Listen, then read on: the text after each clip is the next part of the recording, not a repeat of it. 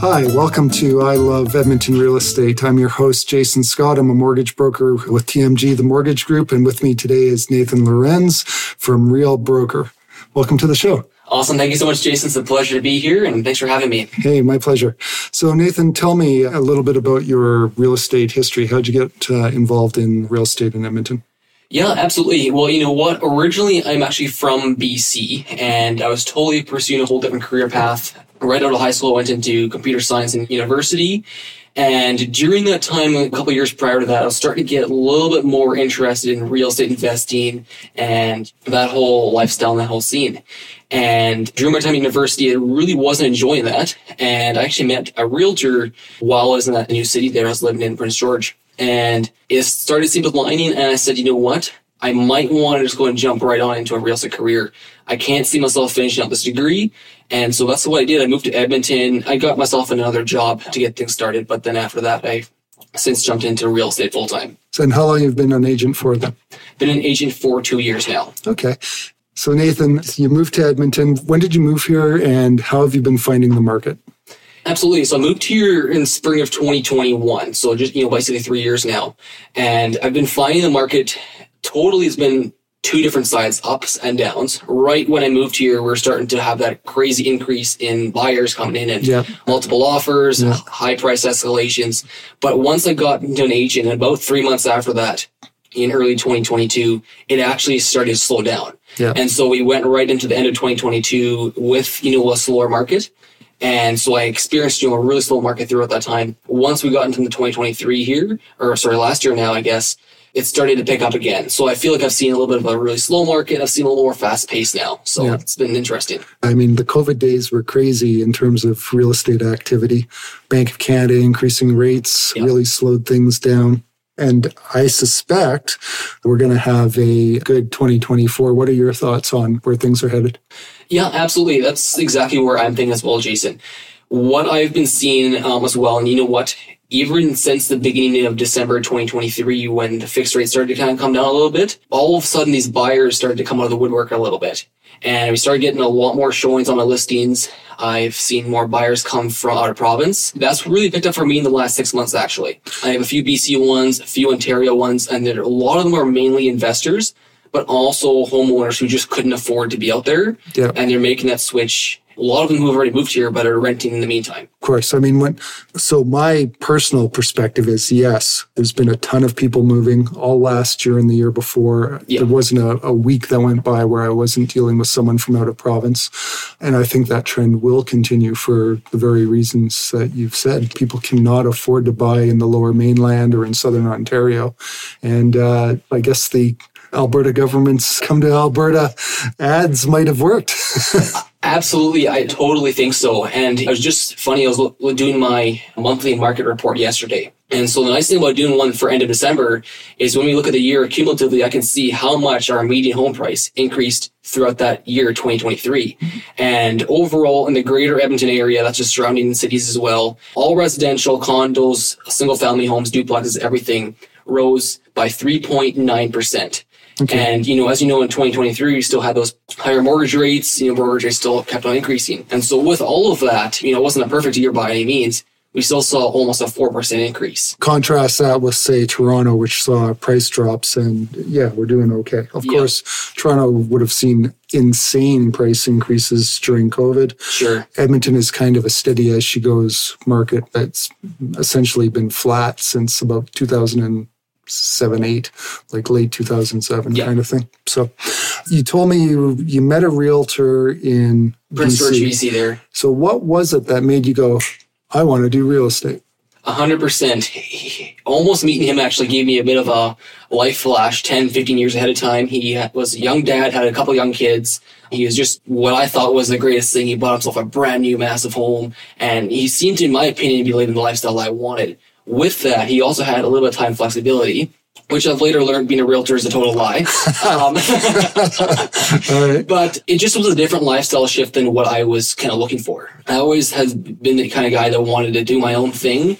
And, you know, especially with my non-traditional way of going through high school, elementary school, doing a lot of self-taught programs, being very self-motivated actually kind of wanting me to become an entrepreneur or self-employed type of person. And so it just seemed to look directly what I wanted to be at. So, so you didn't do the typical sit in a classroom from nine till three o'clock kind of thing for school? Yes and no. There was I did do it at a private school, but I also was very much I was homeschooled a lot of those years, Yeah. and I did a, a lot of online school, Oh, okay. and so very self-directed, and Yeah. you can pretty much control your own hours, and you always have your teacher in the background to help you if you ever needed. But Yeah. Okay. Well, then life as a self-employed entrepreneur is definitely the way to go. Then. I would agree, and I feel that's kind of what led me here. So. Okay. Cool. Tell me about your first deal because when you're a new realtor, same with a new mortgage broker, but when you're a new realtor, if there's going to be something crazy that can go wrong with a deal, it's going to be on your first deal for sure. So, did you get bit or was it easy sailing? You know what? It was relatively easy. I've had harder transactions since then. I've also had a way easier. So I would say it's your typical deal, at least where one thing will come up that you think the world's crashing, but overall it still works out. I think the worst thing that I kind of realized is how stressed a client can become. Yep. And being the fact that my first deal, other than purchasing my own home, which was my first deal, but the first client deal, I didn't really have the experience at that time to walk my client through that properly and kind of foresee some of those indicators.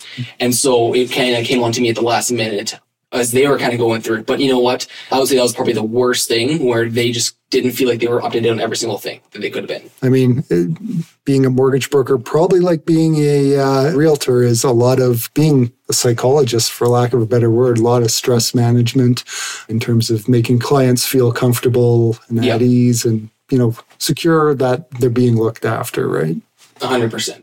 So, Nathan, I, I like to call it tales from the trenches. Uh, You get brokers or realtors together, and we are trading all sorts of crazy stories. So, tell me, what's the most outlandish or interesting thing that's happened to you lately?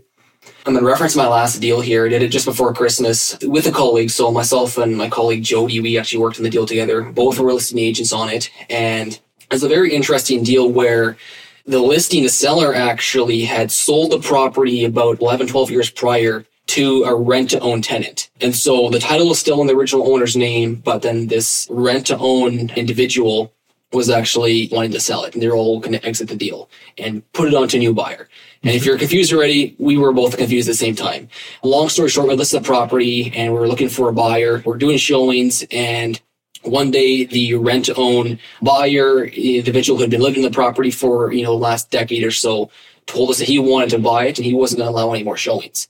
And basically, he wanted to call on his rent to own contract and put it through where he's now the registered title owner. And so it was a lot of back and forth for over a month working through that, making sure he qualified. At the same time, he didn't want to, you know, it's shown property. So we had to withdraw the listing from MLS system. And there was a lot of, you know, communication where we weren't fully up to date through the whole of it because we weren't getting proper responses From, the tenant. from the tenant, from the mortgage broker on the other side, the lawyers. It was just a little bit of chaos throughout the entire thing and a lot of back and forth. Was it going to go through? Was it not? It just, it felt like it came apart and fell apart five times Right. Like it was a little bit insane, I feel like. So And was the tenant able to ultimately buy the property? ultimately they did. And so, you know, it just was a transaction. They just went right through, put this sold sign up and that was it. and so that one is closing here in a couple of days, actually. And that's ironic because on a rent to own, you should never have even been involved in it. No, exactly. we, we, we never could have been involved, but it's just the insane way it worked. Crazy. I've been doing this for what, 16 or 17 years now. I have only seen one successful rent own transaction. And that was a skin of the teeth situation too. So I don't know. I'm not a big fan of them personally, but different strokes for different folks, right? Hundred percent. And you see that quite a bit more common in the investor world. I do actually work with quite a bit of investor clients. Probably 40 to 50% of my clients are actually investors. And so I'm familiar with rent owns, but that was definitely the most tricky one they've ever had to look at or deal with. Yeah, I mean, not to go into the weeds too much here, but with the rent to own, it's got the original contract and the rental option, or sorry, the purchase option of the contract. All of that has to be set up properly in order for the transaction to complete at the end where the tenant takes over the property. And if it's not done properly, uh, you're spinning your wheels. Okay, so what sort of properties then are you seeing right now that are, investors are interested in? Great question. right now, I would say what we're seeing a lot of stuff is in the townhouse and half du- duplex space between two and three hundred thousand. I would say even you know, as low as even one fifty. I could tell you probably right now three different buy boxes that are big hits in the Edmonton area. Okay, let's hear it. So I'll go from the lowest price to the highest price. The lowest price is if you're going to buy all cash, you can actually buy one bedroom condos for about fifty to sixty thousand. If you can get them where the condo fee is right around five hundred, lower tax areas, you rent that out for about 1,000, thousand, thousand fifty for the average area. You can cash flow five hundred bucks in that one. And so I've been seeing a few of those popping off whenever I advertise something like that. Okay, and when you say all cash, you mean that there's no financing, no mortgage involved in that? Yeah, at a lower purchase price of fifty to sixty thousand, it's pretty hard to get a bank to come on. Uh, you would know better on this, but from what I've heard, it's pretty hard to get a bank to come on. There could be a couple of reasons. Number one could be the minimal mortgage amount.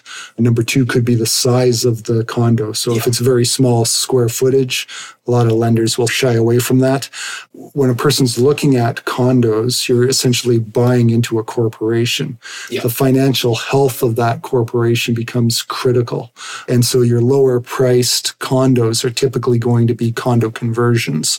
Condo conversion is, say, an apartment building that was built in, let's say, the 1960s or 1970s. In the mid 2005 to 2007 period, it was super popular to convert those apartment buildings into condominiums. The health of those corporations is you got to be really careful. You got to be looking at that depending on which unit you're buying if you need a mortgage. If you don't need a mortgage, hey, you're good to go. And if you don't and you're in a position to put all cash down, there's some pretty good cash flow returns available for something like that. The next one that I'm seeing, I actually personally bought one of these here in the Edmonton area was a townhome where your condo fee is no higher than 400 between the purchase price of about 120,000 to 160,000. So that's going to be sort of like the Millwoods area?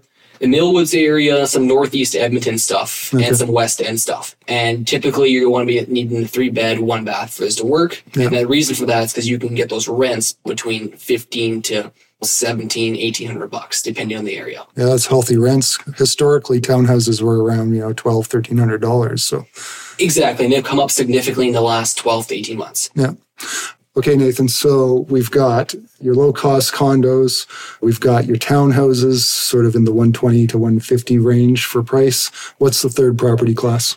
The third one is if you can get yourself a bungalow with a basement suite. Now, it's going to be pretty much impossible to get one with a legal suite, which, you know, makes it a little more challenging for financing. But if you can get the financing through just based on the rent as it is, and you have a second kitchen somewhere in the basement, an nanny suite or whatever you want to call it, that will get you some better cash flow than a typical single family property in that price range under 350 under 350 right now i used to be a landlord as well or an investor and i've dealt with those properties. I guess as i've gotten older i've become more conservative. I personally would go for a legal suite these days yeah. for a whole lot of reasons mostly to do with safety and liability if something went sideways.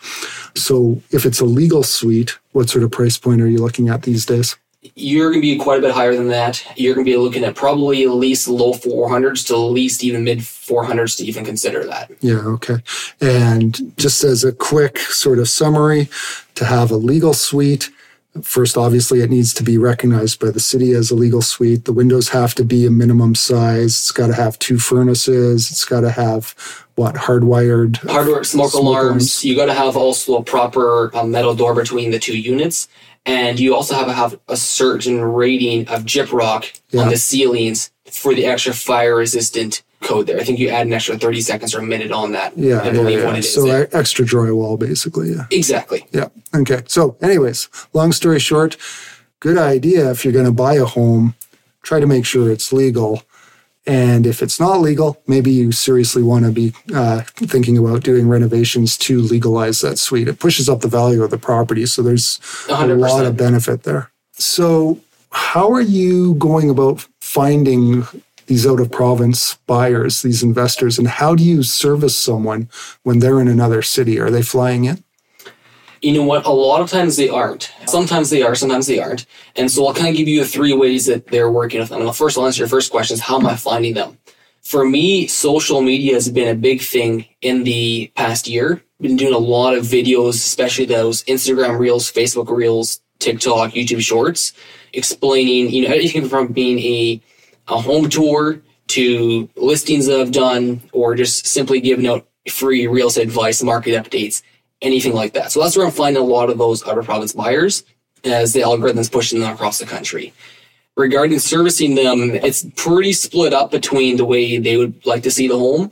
I am definitely open and I do a lot of these virtual shows, uh, show tours where I'm basically hopping on FaceTime call, Zoom call, and I'm going to be putting the exterior camera out. I'm just walking through the home and I'll be doing like a normal showing.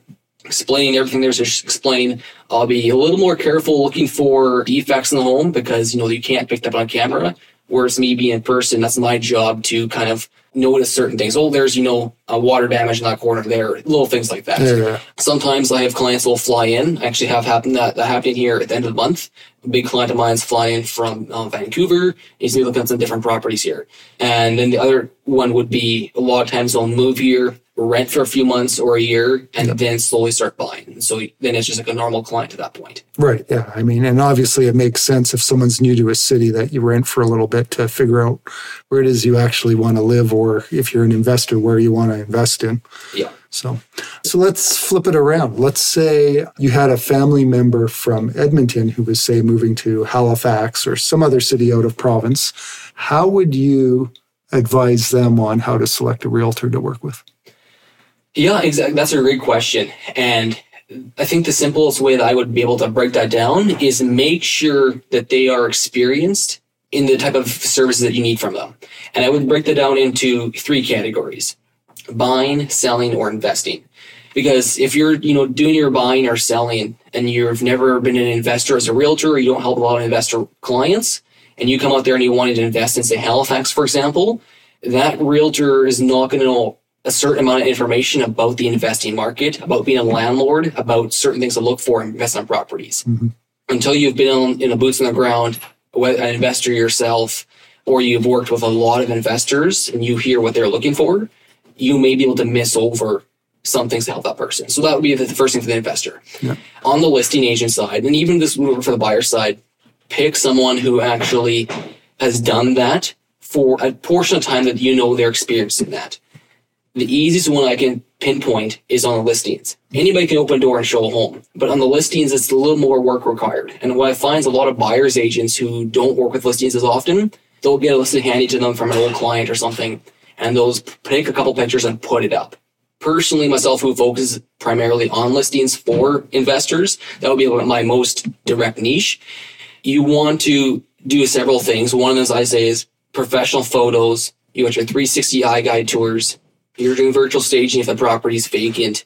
But for me, I'm a big proponent on social media and online ads. And right, so if I'm going there with a my professional photographer, they're doing the whole video shoot. I might do some of my own content for Instagram stories or whatever, and I'm getting it out there to my database. And then I'm running ads against that. That's a whole different story. And then that's where you can know, okay, this person is experienced on the listing side. So if I was to kind of be the background agent, I would really be pushing to select someone who's been doing that specific niche. And obviously, with rental properties, the financials of the property have to make sense. In other words, does the rent versus the expenses generate enough cash flow to generate a decent return on your initial investment? And a lot of agents, unless they're in the investing world, they don't know how to run numbers.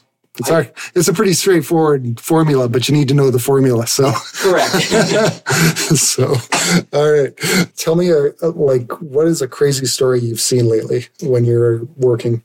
Uh, I guess the story I would give you is more of what a news related one here that we're just talking about is, you know, for example, this time last year, at the end of 2022, well, that time here in Edmonton, things had slowed down quite a bit. Nothing was moving. The rates were high, fear was high, everything.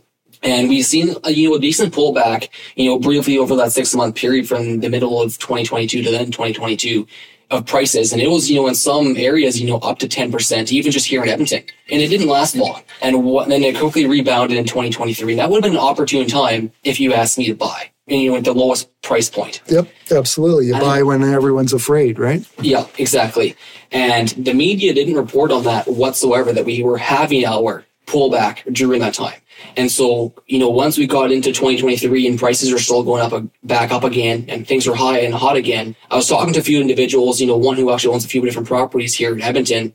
I was mentioning, he was asking me about the next market crash. I was like, well, we just kind of seen a pullback. It was 10%. Now we're back up to even. He says, what do you mean? I said, the media wouldn't have told you this, but the market did pull back 10% and you had an opportune time to buy. Now we're back to, you know, quote unquote all time highs. Right. And that was, you know, in the middle of 2023 when I was having this conversation. And so, you know, this time of year again, back into early January where things are still relatively slow, and not a lot of inventory and, you know, desperate sellers. This might be the time, you know, might not be. But as we go into 2024, especially if rates come down, I'm not sure, but if we're seeing 4% last year, I can only imagine what 2024 is going to bring for price appreciation and chaos in multiple offers. Yeah, I think it's going to be hectic. I mean, what are you seeing in terms of number of sales per month right now? Per month, well, I mean, for December here, the stats just came out and we were right around that, I think, 1,300 mark, give or take. Okay, which is pretty healthy for December for sure. Oh, absolutely. It's It was still up 25%, give or take, from this time last year. Yeah. Yeah, well, I mean, we were twiddling our thumbs this time last year. So. Oh yeah, absolutely. it was a weird time. Yeah. Okay, Nathan, thanks for taking the time today. I really like your focus on investors. Is there anything else that you want to add or give listeners a piece of advice to wrap things up? I think the biggest thing out there, and this is the thing I'm starting to see hurt a lot of buyers and sellers in the last couple years, is the media is not your friend. That's true. uh, build relationships with realtors, mortgage brokers like yourself, lawyers, whatever that is in that space. If you're considering buying, if you're considering selling, it doesn't have to be even right away, but sometime in the future, you want to build those relationships where they can give you firsthand information into that next spot, your next move, whatever that is for you. Because by the time the media gets to it, what I've been seeing lately, especially in the last year, is it's already too late. Yeah. Oh, yeah. In terms of like what the market is doing, etc. Yeah, absolutely. I mean, I used to be in the newspaper business, right? So number one, fear sells. Number two, when you're a reporter, you're expected to know a little bit about a whole bunch of different topics yeah. and you're not an expert on anything. No, not even close. Right. So yeah, you're absolutely right. Reach out to your team, for lack of a better word, yeah. and rely on them for their advice. 100%. Okay. Well, Nathan, thank you very much. Awesome. Thanks, Jason.